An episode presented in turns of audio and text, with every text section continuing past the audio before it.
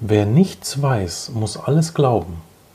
In dieser Folge, die wirklich sehr spannend geworden ist, angeregt von einer Hörerinnenfrage, beleuchten wir eigentlich den Pfad der Wissenschaft, wie weit diese gekommen ist und äh, weswegen man nicht davon abrücken sollte, wenn man vom Wissen nicht wieder zum Glauben zurückkommen möchte. Viel Spaß beim Zuhören.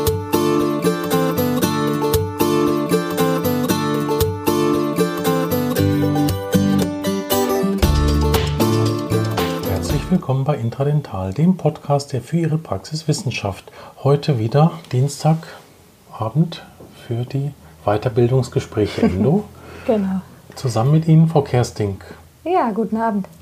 Ich war im Urlaub, deshalb haben wir eine Folge ausgesetzt. Ja. Und das war ja auch ganz bewusst, dass wir die Folge, die unsere, unser kleines Jubiläum, was wir nächstes Jahr im Mai feiern wollen, angeteasert hat, dass wir die ein bisschen länger laufen lassen. Ich muss unseren Zuhörerinnen und Zuhörern ein ganz großes Lob aussprechen. Ich habe ja in der letzten Folge gesagt, ich habe keine Ahnung. Und vor allem müssen wir aber eher den Termin frühzeitig bekannt geben. Und das hat wirklich nur ein paar Stunden gedauert. Da war die Folge online und dann, das war an irgendeinem Sonntag. Und dann kamen schon wirklich zehn, zwölf, dreizehn Anmeldungen im ersten, im ersten Schwung. Mhm. Habe ich hier noch gar nicht erzählt, so richtig. Und dann habe ich mir gedacht, oh je, wenn das so weitergeht. Aber es sind dann doch eher einige, die den halt sofort brühwarm, den Podcast dann sich anhören. Na gut, wir haben, wir haben denen den Mund natürlich auch insofern wässrig gemacht, als wir gesagt haben, okay, es sind ja nur fünfzig Plätze, die wir erstmal dafür anbieten können, für die fünfzig Euro Anmeldegebühr. Und als ich die Folge draußen hatte, hatte ich noch gar nicht irgendwie ein System für die Anmeldung entwickelt. Das musste dann halt schnell her und ich habe die ersten Anmeldungen selber dann gemacht, aber das macht jetzt die Frau Grotzki, die auch schon mal im Übrigen bei einer Podcast-Folge dabei war, einer der frühen Folgen. Die hat das ja früher auch geschnitten, kann sie jetzt aus Zeitgründen nicht mehr. Ja, und jetzt ist aktueller Stand ist, dass wir so vierzig, einundvierzig, zweiundvierzig Anmeldungen haben. Mhm. Also wir haben jetzt noch tatsächlich acht Tickets, die wir für fünfzig Euro rausgeben wollen. Dann knacken wir die nächste Stufe. Dann knacken wir die nächste Stufe. Und weil, weil ich das dann im Urlaub ja quasi so ein bisschen mit einem halben Auge mit angeschaut habe, habe ich mir gedacht und, und mich so in, reinversetzt habe. Also jemand, der halt ein Jahr im Voraus so eine Veranstaltung bucht, das finde ich ja schon toll, dass die Leute halt wirklich so planerisch sich das in den Terminkalender eintragen und auch anmelden. Ja. Das hat mich sehr fasziniert und auch als ich mir so die Liste angeguckt habe, der Leute, die sich dort angemeldet haben, habe ich mir eigentlich wirklich gedacht, also es hat schon seinen eigenen Charme, wenn das eine kleine und private Veranstaltung ist, also mit den fünfzig, dann im Schloss, in dem tollen Raum, den Sie ja kennen. Mhm. Weil man ja dann die Leute auch wirklich kennenlernen kann. Ja. Und ich habe da so ein lachendes, weinendes Auge, Frau Kersting, weil ich dann eigentlich gar nicht so sehr die Lust, also so soll man jetzt nicht falsch verstehen, aber ich habe eigentlich total Lust auf so eine kleine private Veranstaltung mit denen, die wirklich so ein Jahr vorher sich da mhm. eingebucht haben, eben weil, ich, weil das auch sehr unterschiedliche und auch sehr interessante Persönlichkeiten sind, die dann da zusammenkommen und sich dann auch gegenseitig kennenlernen. Ja.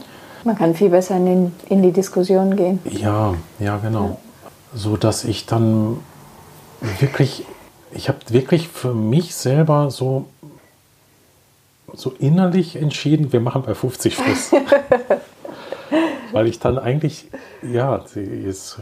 Die Büchse der Pandora ist schon geöffnet. Die, ja, das auf jeden Fall. Die Büchse der Pandora ist geöffnet, aber trotzdem müssen wir ja irgendwie unseren ähm, Mann stehen, ja, dass wir, dass wir die, nicht ständig die Bedingungen ändern.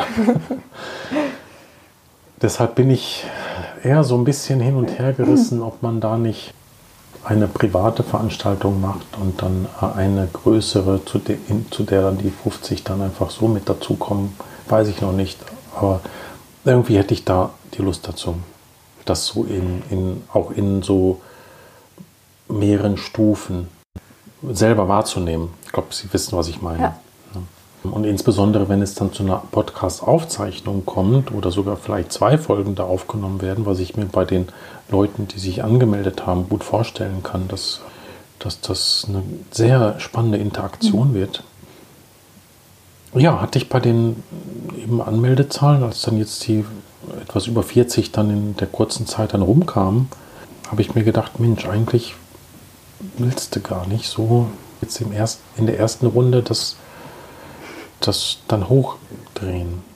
Das überlegen wir uns noch, Frau Kersting. Ich glaube, wir motivieren jetzt erstmal mit dieser Folge die acht, die sich noch nicht angemeldet haben, dass sie sich eben anmelden können. Haben Sie das Datum noch im Kopf? Das ist im Mai. Mai. Ich meine, es wäre, es ist der vierundzwanzigste Mai, aber ich muss das tatsächlich, das ist jetzt natürlich, ähm, ja, der vierundzwanzigste Mai, cool. vierundzwanzig fünf vierundzwanzig, dass sich die acht, die jetzt da unbedingt reinkommen wollen, dass die sich jetzt ein bisschen angestupst fühlen. Genau. Und dann machen wir erstmal da so ein, so ein Cut. Wir halten die Anmeldungen offen, natürlich, klar. Aber die Bestätigungen verschicken wir jetzt erstmal nur an die fünfundfünfzig. Ja. Und äh, unsere, unsere beide Aufgabe ist es jetzt, ja, in uns zu gehen und wirklich mal zu überlegen, wie das Ganze ablaufen soll. Ja. Und dann haben wir heute als Thema, als eigentliches Thema, ein wirklich ganz spannendes. Wir haben ja schon vor ein paar Wochen Endo versus Implant eine Folge gemacht, wo es auch um die biologische Zahnheilkunde ging und was mhm. wir unter biologische Zahnmedizin verstehen. Und ähm, die Folge hatte richtig hohe Abrufzahlen. Das heißt, das Thema hat die Leute richtig gegriffen. Ja. Ich habe zu diesem Thema viele Lobes-E-Mails bekommen und auch Telefonate geführt mit Kollegen, die sich, die wirklich sich da gut an die ein gutes Rüstzeug bekommen haben, um eine gute Argumentation zu haben und eine Abwägung im Patientengespräch. Aber wo es auch schön ist, ist für die Patienten. Mhm. Die waren nämlich auch ganz dankbar, das zu hören. Ja, haben Sie auch die Erfahrung gemacht? Ja, in der, in der Aufklärung. Genau. Genau. Wenn die noch ganz hin und her gerissen mhm. sind, dass man denen die Podcast-Folge einmal empfiehlt. Richtig. Und dann können die, sehen die klarer sozusagen. Ja. Ja. Ich habe das ähm, tatsächlich genutzt und habe denen die Folge einfach verordnet.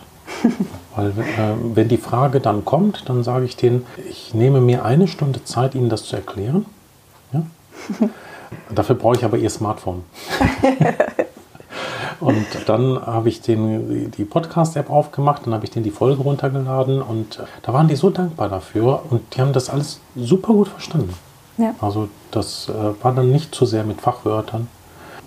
Deshalb ist das eine schöne, eine schöne Referenz, ja, die man wirklich gut nutzen kann dafür. Jetzt hat uns aber eine Kollegin, eine sehr weiterbildungsfreudige Kollegin, mhm. eine, ja, ein Hörerfeedback bzw. eine Hörerfrage geschickt. Und diese Kollegin hat sowohl ein Curriculum gemacht, der Endodontie, als auch ein Curriculum der Umweltzahnmedizin. Mhm. Und die ist jetzt, die haben wir so ein bisschen in diesem Spannungsfeld gelassen. Also die ist immer noch, ja, ihr fehlen so ein bisschen die Argumentationen. Und ich würde einmal die Frage, würde ich abspielen und dann sprechen wir darüber. Guten Tag, mein Name ist Doktor Friederike Rützenhoff. Ich bin Zahnärztin in Köln. Und ähm, habe zweitausendvierzehn ein Curriculum Endodontie abgeschlossen und zweitausendachtzehn war der D E C U Z das Curriculum für Umweltzahnheilkunde. Ich bewege mich da in einem Spannungsfeld zwischen der biologischen Zahnheilkunde, wo es darum geht, ja, wurzelkanalbehandelte Zähne häufig zu entfernen aufgrund der ähm, ja, Toxizität. Es gibt dort sicherlich ein allergenes Potenzial von den Endotoxinen, die in Dentintubuli verbleiben. Und ich persönlich weiß gar nicht richtig, wie ich mit wurzelkanalbehandelten Zähnen umgehen soll, die zwanzig bis dreißig Jahre schon im Mund sind. Und ja, das ist meine Frage. Wie bei der Revision dieser Zähne mit denen umgehen? Kann man die langfristig erhalten, ja oder nein? Ich freue mich auf eine Antwort. Grüße aus Köln. Ja, prima. Also ich würde, glaube ich, diese Frage von hinten nach vorne beantworten. Ich glaube, das fällt uns leichter, oder? Ja. Also die ganz konkrete Frage ist ja, wie soll man umgehen mit schon endodontisch therapierten Zähnen, die über Jahrzehnte funktionstüchtig gewesen sind, aber jetzt aus irgendeinem Grund ja, ein medizinisches Problem darstellen. Und das ist letztendlich in der Wissenschaft recht gut beantwortet worden. Also ich habe jetzt hier extra aus dem Regal ein ganz tolles Buch rausgezogen von Louis Lim. Und der hat ein Buch geschrieben, nur über die Prognose endodontischer Therapien. Also wirklich ein ganz hochaktuelles Kompendium mit langen Literaturlisten, zweihundertfünfzig Seiten stark. Und es geht wirklich ausschließlich darum, wenn wir endodontisch therapieren, was können wir erwarten, was dann danach passiert. Ja? Das sind Erkenntnisse von hundertfünfzig Jahren, äh, wirklich reine Naturwissenschaft. Reine Naturwissenschaft bedeutet, dass man sich halt frei macht davon, dass man Korrelationen mit Kausalitäten verwechselt. Und das ist eine der schwierigsten Aufgaben, Frau Kersting, dass man Korrelationen mit Kausalitäten durcheinander bringt. Also wenn man eine gute wissenschaftliche Arbeit aufbaut, dann macht man das ja mit einer bestimmten Methode ganz bewusst so, um nicht immer in diese Falle hineinzukommen, dass man meint zu wissen, wo etwas herkommt, aus einer reinen Heuristik, aus einer reinen Erfahrung, Beobachtung. Ja, oder auch aus dem Bauchgefühl heraus. Mhm. Und ähm, das ist nämlich wirklich extrem, extrem schwierig. Das ist eine ganz große Fallstricke. Es gibt im Internet eine Webseite, da können Sie eine Beobachtung hineingeben, die Sie gemacht haben. Kein Witz. Sie geben das in, die, in diesen Generator hinein, eine Beobachtung, die Sie machen. Und also Sie geben quasi zu, zum Beispiel Sterberate. Ja? Sie geben dort einfach die Sterberate, die ja fluktuiert, die mal hoch und, mal, und die ist auch gerade wegen Corona und so in der Diskussion und auch, ob die Impfung jetzt die höhere Sterberate gemacht hat, mhm. weil die ja jetzt hochgegangen ist, seitdem es die Impfung gibt. Weil da wieder was korreliert. Weil da wieder was korreliert, ja genau. Sie geben das hinein und Sie bekommen halt einfach durch so eine K I beliebige Antworten, was es sein kann. Ja? Und das, das schöne Beispiel ist ja das mit den Geburtenraten und mit dem Störchen. Ja. Ja, das wird ja oft zitiert, weil es eine wunderbare Korrelation für einen bestimmten Zeitraum gibt. Und da kriegt man wirklich die irresten Dinge heraus. Und das Interessante ist ja, dass man ja manchmal glaubt, etwas hängt miteinander zusammen, aber es hat wirklich gar nichts miteinander zu tun. Und deshalb ist in der Aufbau von solchen Arbeiten spielt ja eine gewisse Systematik, eine Verblindung, eine Randomisierung der einzelnen Gruppen, die man sich anguckt. Der prospektive Ansatz und nicht der retrospektive Ansatz. Das mhm. ist natürlich eine sehr elegante Methode, eine Korrelation von einer Kausalität zu trennen, indem man im Vorfeld etwas, äh, ein Experiment anlegt. Ja, und das macht man eben deshalb, man legt sich selber eine Binde ums Auge, um besser zu sehen. Ja. Und ich sage Ihnen was, Frau Kersting, seitdem die Menschen das machen, ist der Mensch extrem erfolgreich geworden in dem Vorhersagen, was die Zukunft anbelangt. Also wenn man immer so vorgeht, dann kann man mit den Erkenntnissen, also die Wissenschaft irrt dann auch, aber je sauberer sie vorgeht, systematisch, umso mhm. besser kann sie die Zukunft vorhersagen. Und das war eigentlich die Frage der Kollegin. Wie kann ich die Zukunft vorhersagen? Ja, deshalb können wir heute zum Beispiel das Wetter relativ genau, also fast ganz präzise für die nächsten Stunden, ja, ja. sieht man ja bei, bei Regenradar und solchen Geschichten, ziemlich präzise bei einem Tag, zwei Tage und drei Tage. Und ab drei Tagen, da gibt es ja verschiedene Wettermodelle, mhm. gibt es in den Wettermodellen eine solche Spreizung, dass Sie sich das total über aussuchen können, was Sie in die Vorhersage hineinmachen. Und mal ist das eine Modell besser, mal ist das andere Modell besser. Also da fängt halt wirklich auch in diesem wissenschaftlichen Fachgebiet das totale Rätselraten an. Ja, das ist ähm, ja vielleicht auch ganz gut so. Weil wenn der Mensch das Wetter, wenn er, wenn er meinen könnte, er könnte das Wetter auch für zehn, zwanzig oder dreißig Jahre vorhersagen, dann müssten wir uns wirklich Sorgen machen über unsere Zukunft. Aber das ist vielleicht eine andere Geschichte, die ein anderes Mal erzählt wird. Das vielleicht erstmal so als Prolog, weil das ist, das ist ja das, was unser klinischer Leitfaden ist. Und das, was wir täglich halt eben versuchen, für den Patienten die richtige Diagnose zu treffen, zu stellen. Mhm. Und dann daraus einfach in, aus der Literatur die richtige, beste klinische Entscheidung zu treffen. Und natürlich gibt es für die Therapie der apikalen Parodontitis viele Therapieformen, die in Frage kommen, inklusive der Extraktion. Wenn ich den Zahn ziehe, dann ist die apikale Parodontitis mit einer höheren Wahrscheinlichkeit therapiert, aber nicht hundert Prozent, weil es gibt auch Fälle, wo, die, wo eben die Entzündung im Kieferknochen bleiben kann, obwohl der Zahn gezogen wird. Deshalb ist mhm. eine Zahnextraktion auch kein hundertprozentiges Heilversprechen. Oder man entfernt halt wirklich nur den Teil des Zahnes oder am Zahn, der den Infekt verursacht und das medizinische Problem darstellt. Und das ist halt das Fachgebiet der Endodontie. Dann hat man eine Erfolgsrate von hundert Prozent minus X. Und X ist eben dieser Faktor, über den wir sprechen müssen. Wie geht man damit um?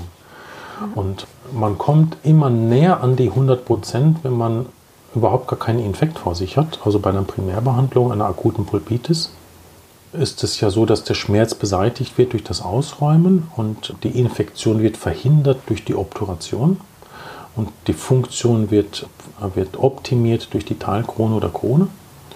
Und ähm, dann ist das erstmal gut äh, für Jahrzehnte. Und genau diese Fälle, wo es dann zum Rezidiv kommt, das war die Frage der Kollegin.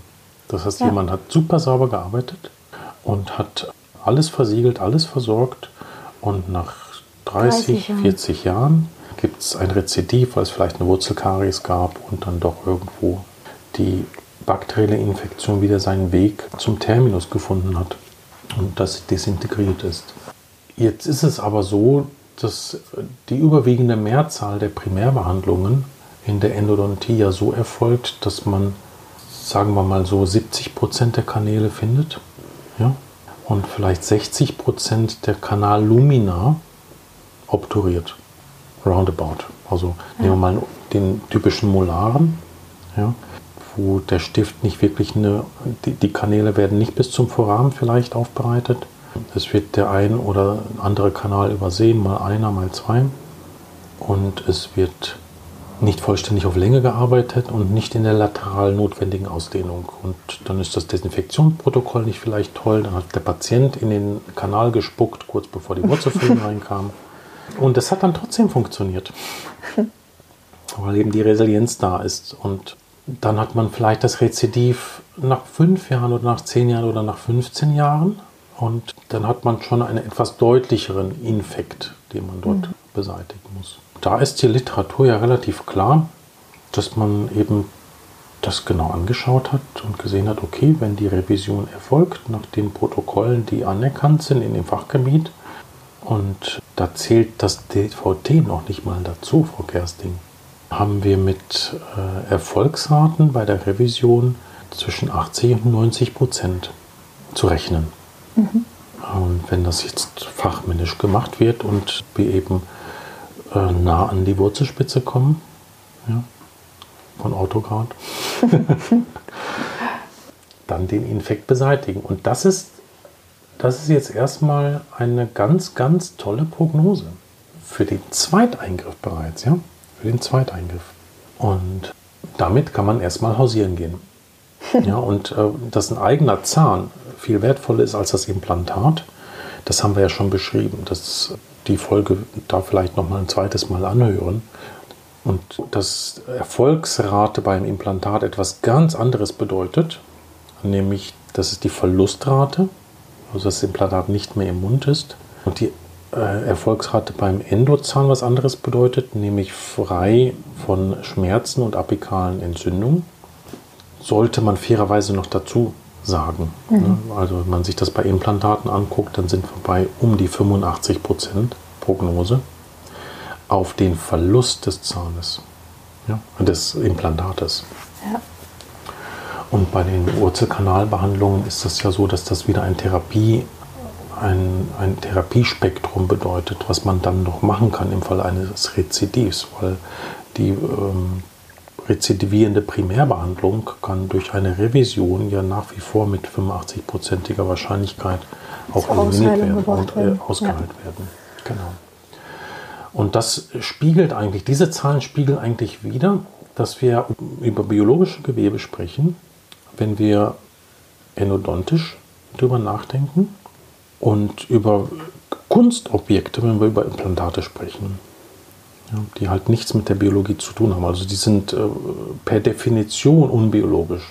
Es sind halt Werkstücke.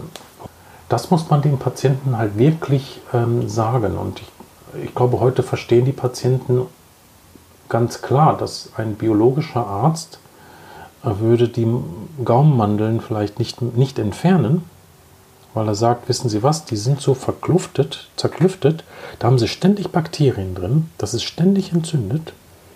Deshalb muss eigentlich jedes Kind sofort die Mandel ausoperiert bekommen, weil da sind ganz viele Endotoxine drin, über eine große Fläche mit dem Körper verbunden und wir reizen die ganze Zeit unser lymphatisches System.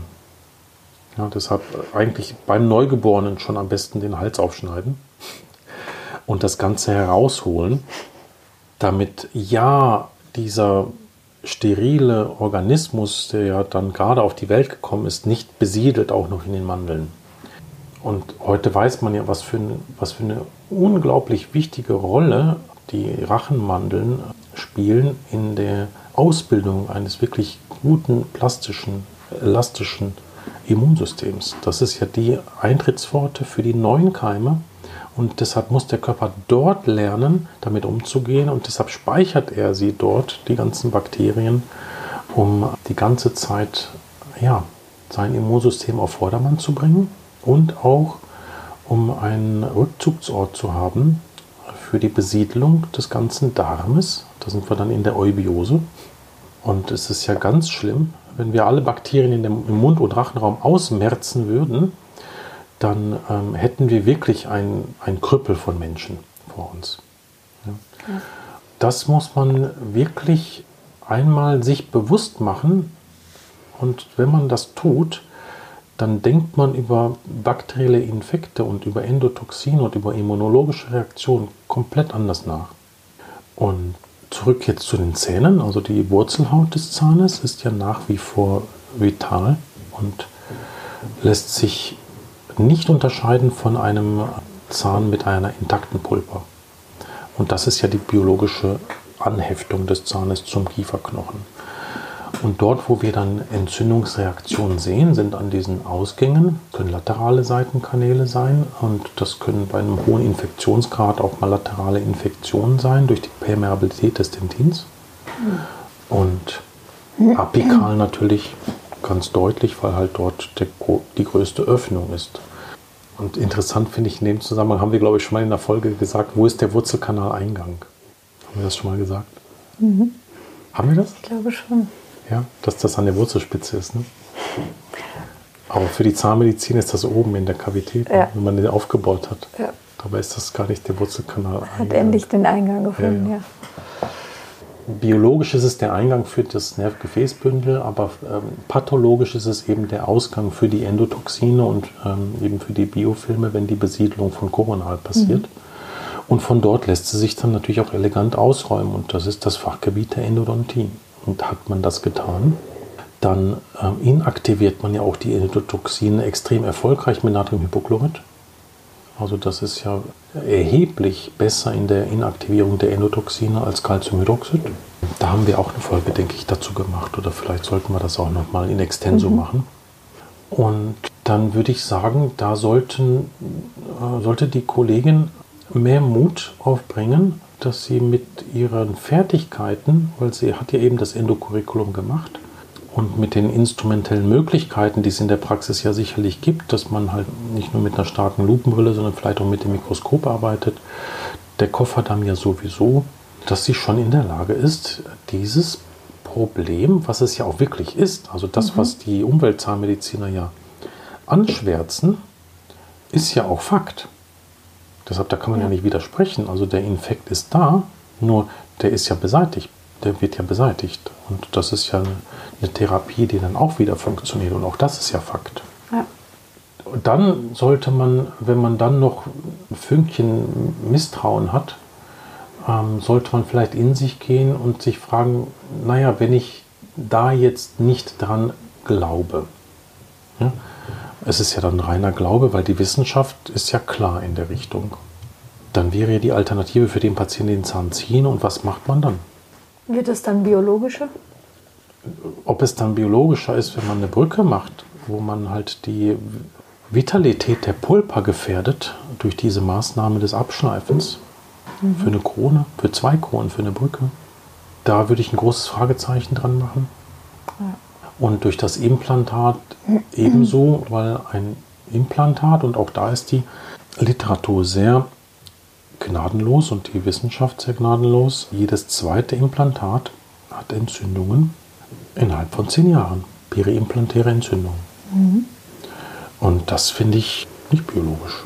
Ein Punkt, den man vielleicht da noch zur Seite stellen kann, ist, dass man sich fragt, wie ist es denn bei der Kariesbehandlung? Wenn ich eine Kariesbehandlung mache, wie, ja. das ist ja auch ein bakterieller Infekt, ja. den ich behandle mit einer Füllungstherapie. Mhm. Was ist denn da passiert, wenn ich das komplett erweichte Gewebe äh, entfernt habe, meine Sonde dann schön hell cleart? Mhm. Habe ich dann eine Bakterienfreiheit?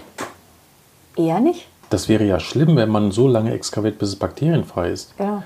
Weil dann würden sie immer eine Pulpotomie machen. Ja, das bedeutet, auch hier bewegen wir uns ja sozusagen, oder wir leben ja auch hier immer mit, mit Bakterien, dem Infekt. Genau, mhm. mit dem Infekt. Mhm. Und ja, machen trotzdem eine Füllungstherapie. Wir machen ja keine ja. Extraktion. Ja. Und auch Wurzelkanalbehandlung, finde ich, muss man immer mehr denken wie Füllungstherapien. Wenn der mhm. Zahn eine Füllungstherapie bekommen hat und in den nächsten äh, fünfzehn Jahren dann wieder eine Karies entwickelt am Rand, mhm. dann bedeutet das für den Zahn ja nicht, dass man ihn dann entfernen muss, sondern man tauscht die Füllung. So ist es. Und genauso verhält es sich mit der Wurzelkanalbehandlung auch. Und wissen Sie, was auch der Witz ist? Jetzt, wo Sie es so schön beschrieben haben, eine Füllungstherapie ist ja im Allgemeinen total akzeptiert. Ja. Unter allen unterschiedlichen Glaubensrichtungen, muss man fast ja. sagen. Also auch ja. unter der Umwelt. Genau, Füllungen werden gemacht. Zahnmedizinern. Ja.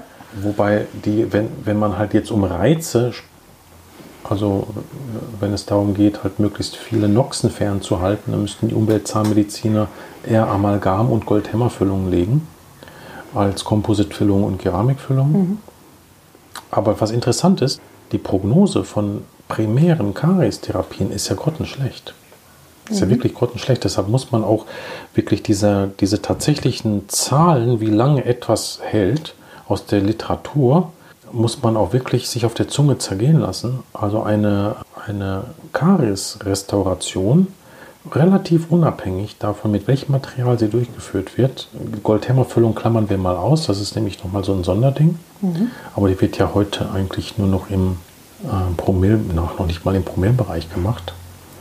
Hat eine jährliche Verlustrate von zwei bis vier Prozent. Also Retreatment-Faktor. Ja. Das ist ja so schlecht, dass man eigentlich den Patienten, also wenn man mit, dem, mit der gleichen Brille argumentiert, wie mit dem ein zwanzig, dreißig Jahre endodontisch versorgter Zahn, ja, der jetzt eine Rezidiv hat, wo man dann sagt, ja, mh, nee, jetzt ist es aber ganz schlecht von der Prognose, weil nur noch achtzig Prozent, ja? Mhm. Oder wenn man über Prognosen von sechzig Prozent spricht, das hat man spielend mit einer M O D-Kavität in der Füllungstherapie. Spielend hat man das. Ja. Und da wird das akzeptiert. Und warum wird das akzeptiert? Weil man sich im Grunde genommen an der Stelle keinen anderen Rat weiß. Nein, ich glaube, das ist viel simpler, weil man sagt, ja, aber was steht auf dem Spiel? Ja, also ja. soll ich mir den Zahn ziehen lassen? Das wäre ja. ja verrückt. Deshalb akzeptiert man halt die Prognose von sechzig, siebzig Prozent. Und das andere ist, ja, und was ist dann? Ja, dann machen wir eine neue Füllung. Ja, ja, alles klar. Also wenn man alle zehn bis fünfzehn Jahre dann eine neue Füllung macht, ist ja dann akzeptiert. Ja. Und ähm, Das ist schon auch für die Pulpa besser, wenn man eher guckt, dass das länger hält, ja, dass man deutlich über eine Dekade hat bis zu der Aus Austauschfüllung, um dann die Wurzelkanalbehandlung auch so spät wie möglich oder am besten gar nicht zu bekommen. Logisch. Aber das ist ja dann auch akzeptiert und deshalb ist das das Normalste von der Welt, dass man eine Revision einer Wurzelkanalfüllung macht. Ja. Weil die hat sogar eine bessere Prognose als die Primärbehandlung einer Karies mit einer okklusalen Karies. Also die Revision eines Molaren geht man mit einer besseren Prognose raus als mit einer okklusalen Kariesversorgung in der Primärbehandlung. Da sieht man mal, ähm, da gibt es ein schönes Buch von Gerd Gigerenzer, Professor Gerd Gigerenzer. Äh, ist ein, ein toller Wissenschaftler, der auch wirklich methodisch sauber arbeitet. Und der hat aber auch populärwissenschaftliche Bücher geschrieben. Und ein sehr empfehlenswertes Buch von ihm ist Risiko. Mhm. Wie man aus dem Bauchgefühl heraus schlechte Entscheidungen trifft im Leben. Weil er halt eben mit Statistiken sich total auskennt. Ja. Und da wird einem richtig klar, wie sehr man auf so einen Holzweg geraten kann, einfach aufgrund von einer geschaffenen Angst vor etwas. Hm.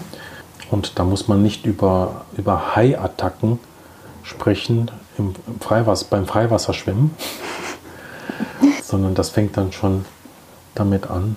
Ein schönes Beispiel war äh, tatsächlich wissenschaftlich gut belegbar, dass es mehr Schaden gibt durch Rauchmelder als Nutzen. Kennen Sie das? Nee, habe ich Ihnen noch nicht gesagt. Wenn die nämlich eine Batterie haben, die nur zwei bis drei Jahre hält, mhm. dann fäng, fangen die an zu piepen, dass mhm. die Batterie leer wird. Und wenn die dann nachts anfangen zu piepen, dann wecken die die Menschen und die können nicht mehr schlafen. Und dann entsteht der Trieb, dass man die Batterie nachts tauschen will. Jetzt hängen die aber natürlich an hohen Punkten unter der Decke, weil da werden sie installiert. Die sollen ja den Rauch melden. Mhm. Und dann ist das nicht so, dass man sich die sicherste Leiter des Haushalts holt. ähm, das heißt, Stürze aufgrund von Batterietausch von Rauchmeldern im Haushalt. Ja? Und damit verlorene Lebenszeit, weil wenn sie dann mal über sechzig sind und sie stürzen von der Leiter, dann reduziert das ihre Lebenszeit dramatisch. Dramatisch, wenn sie sich den Oberschenkelhals brechen und äh, dann halt wirklich nicht mehr mobil sind. Also gute Mobilität von Menschen ist ein entscheidendes Merkmal, dass man alt wird. Mhm. Wenn man sechzig, siebzig Jahre alt ist und dann immobil auf einmal wird mhm. und bleibt, dann lebt man viel schneller ab. Mhm. Und wenn man sich anguckt, wie viel Lebenszeit absolut dann geklaut wird durch solche leicht vermeidbaren Unfälle, die ja nur entstanden sind, weil man ein, eine Schutzfunktion eingebaut hat, damit man nicht erstickt, falls mal ein Feuer ausbricht. Und ich äh, habe die, die absoluten Zahlen vergessen, aber das ist in dem Buch gut dargelegt. Das ist Wahnsinn, wenn man sich dann äh, anguckt, wie viele Leben in Deutschland gerettet werden, weil ein Rauchmelder früh genug gewarnt hat. Das ist so eine kleine Zahl. Ich glaube, dass es deutlich unter zehn Personen ist mhm. pro Jahr in Deutschland. Deutlich drunter. Ich meine mich zu erinnern. Ähm, aber man kann sich gut vorstellen, wenn in einem Haushalt hat man ja nicht nur einen Rauchmelder, sondern die sind ja miteinander verbunden. Ja. Also wenn wirklich Hunderte von Millionen von Rauchmeldern ja, st- ständig durch Raufkraxeln Batterietausch bekommen. Interessant. Also äh, wirklich ein spannendes Buch zu lesen. Ja, ich denke mal, wir haben da nochmal deutlich gemacht und alle zum Nachdenken gebracht. Ja. Ja. Über das, was uns täglich hier eigentlich ähm, beschäftigt. Ne? Und ja. ich finde eigentlich am aller, allerschönsten an unserem Beruf, Frau Kersting, sind die, die zehn Jahres Nachuntersuchungen. Ja. Das ist das Allerschönste. Wenn die Patienten kommen und es ist zehn Jahre die endodontische Therapie in situ, man sieht vorher riesige apikale Auffällungen und dann ist der Knochen mit einem ganz normalen Parodontalspalt und insbesondere wenn wir mit dem D V T Nachkontrollen machen. Ich hatte gestern mhm. so eine Nachkontrolle, weil eine Patientin mit einem, mit einem Schmerzbild unklare Genese gekommen ist. Haben wir dort nochmal ein D V T gemacht mhm. und da waren dann Wurzelkanalbehandlungen, die ich vor vier Jahren gemacht habe, war sehr ausgedehnte Läsionen, alles vollständig verknöchert. Wunderbar. Ja. Das ist doch schön. Also das ist wirklich biologische Zahn- Heilkunde und da tut man seinem Patienten was richtig Gutes für die Gesundheit. Aber wir wollen ja nicht von der Hand weisen, dass das ungesund ist. Das ist ja absolut korrekt. Ja. Das heißt, das ist ein Krankheitsbild, was man ernst nehmen muss und was therapiert werden sollte. Und je älter man wird, umso mehr kann sich das natürlich auch auf die Allgemeingesundheit auswirken. Ja. Denken wir an Bisphosphonatpatienten, an Patienten, die immunsupprimiert werden, an Patienten, die vielleicht ein Organtransplantat bekommen, an Patienten, die Herzklappensstents und so weiter kriegen. Ja, im, ja. Im Alter, onkologische Therapien. Onkolo onkologische Therapien, genau. Ja. Da ist es ganz wichtig, dass man wirklich eine absolut äh, saubere Zahnmedizin macht, die Patienten nachkontrolliert, weil je älter man wird, umso weniger Spielräume hat man und auch umso weniger Zeit hat man dann auch zu reagieren, wenn dann mal wirklich die großen Krankheitsbilder kommen. Ja. Man darf sich niemals abschrecken lassen von der Ohnmacht, dass man den Fall vielleicht nicht lösen kann und man dann innerlich näher bei der Zange ist. Mhm. Also das ist ja auch immer noch eine Motivation, mhm. wenn man sozusagen das rein von dem Ausbildungsstand und von den technischen Möglichkeiten jetzt nicht die Möglichkeit hat, dem Patienten da die adäquate Versorgung für den Zahn ja. anbieten zu können. Ja. Ja. Dann darf man sich nicht leiten lassen von dieser Ohnmacht, in der man sich befindet mhm. äh, und dann zu sagen, dann müssen wir den wohl rausnehmen. Das wäre wirklich ein... Ich glaube, ganz oft, ganz oft ist das nämlich auch der Fall, dass, dass, dass man sich sozusagen dann nicht zu helfen weiß mhm. und ähm, dass dann die scheinbar richtige Therapie zu sein scheint. Also da würde ich, äh, danke für das Statement, weil das zeigt einem ja dann nur, dass man dann für dieses Krankheitsbild nicht die Qualifikation hat und deshalb ja. überweisen muss. Ja, genau. Man also, darf sich da nicht scheuen. Und am ja. schlimmsten finde ich Patienten, die für eine zweite Meinung zu uns kommen, ja. wo halt wirklich aus umweltzahnmedizinischen Gründen ähm, Exodontie betrieben werden soll. Und wir dem Patienten sagen, naja, also die Zähne, die hier gezogen werden sollen, die haben nichts. Und da und da haben sie aber Entzündungen, die lassen sich mhm. aber gut therapieren mit der und der Prognose. Weil die Die Patienten, die sind dann wirklich so aufgewacht, also die sind ja dann wacher als deren Behandler, ja. wenn die einmal durch unsere Aufklärung gegangen sind. Das ist dann immer wirklich sehr ähm, traurig und dann wirkt sich sowas auch, und solche Beispiele haben wir auch, extrem rufschädigend aus. Ja. Und in diese Schublade möchte man, glaube ich, als Mediziner nicht kommen. Dass man dann als Scharlatan und als äh, mittelalterlicher ja, Glaubens...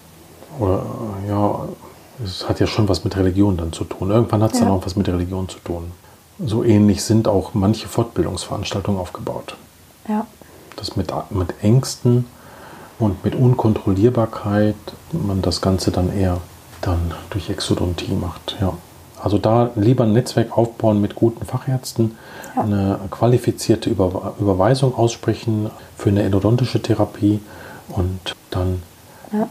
ist äh, jedem geholfen, also dem Patienten natürlich, aber auch der Praxis, die überweist, weil sie kriegt dann einen zufriedenen Patienten zurück und der äh, Kollege kann dann den Zahn überkronen, kann weiter Zahnreinigungen machen und Versorgung machen.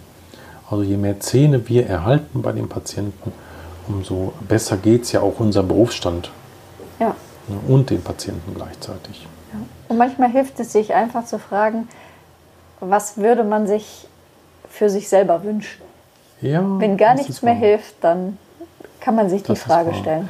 Ja, das, ist, das bringt mich auf einen äh, Wissenschaftler, der aber leider verrückt geworden ist, aber war ein sauberer Wissenschaftler, der John Nash, haben Sie von dem mal gehört? Nee. Ist der Begründer der Spieltheorie. Der hat dann einen Nobelpreis bekommen, da war der aber schon total krank. Mhm. Der hatte eine gespaltene Persönlichkeit und hat aber in den sechziger Jahren des letzten Jahrhunderts bedeutende Arbeiten gemacht und gilt wirklich als der Begründer der Spieltheorie. Mhm. Und der hat eine bahnbrechende Entdeckung gemacht, wahrscheinlich auch deshalb, weil er durch, durch seine Erkrankung das Verhalten von Menschen anders sehen konnte. Mhm. Und der hat festgestellt, dass das menschliche Verhalten dann optimal ist, wenn man bestrebt ist, das Beste für sich und für alle anderen anzustreben. Dann arbeitet das System der Gemeinschaft am effizientesten. Mhm. Das war seine bahnbrechende Erkenntnis, hat er auch mathematisch hervorragend hergeleitet.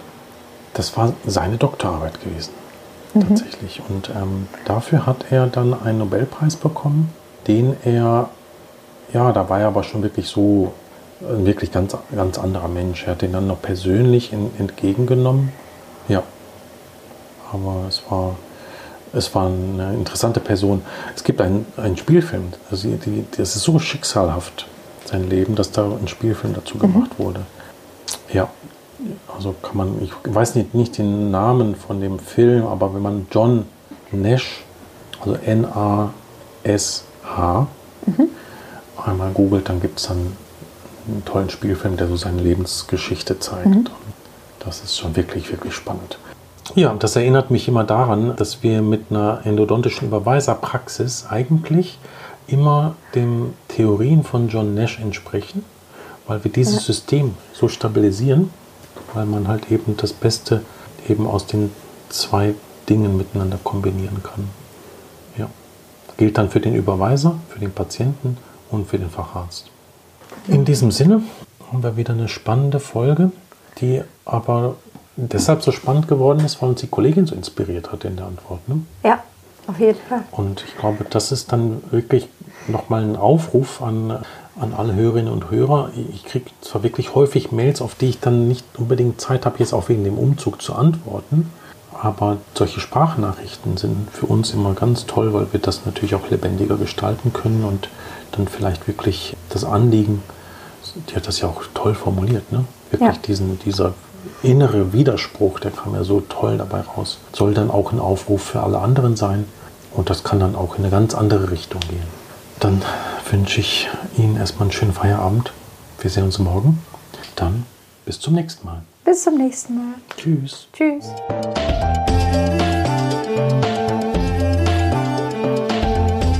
Das war eine weitere Folge von Intradental.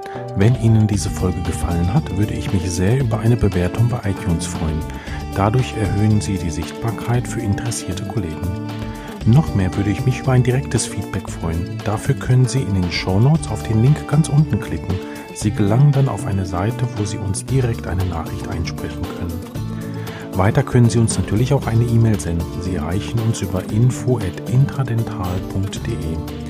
Wenn Sie uns Patienten für komplexe Wurzelkanalbehandlung überweisen möchten oder an unseren Fortbildungen interessiert sind, besuchen Sie unsere Webseite w w w punkt siriusendo punkt de.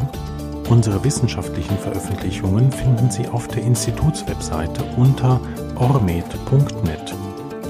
Ich freue mich, wenn Sie auch in der nächsten Folge wieder mit dabei sind. Diese erscheint sonntags um zehn Uhr.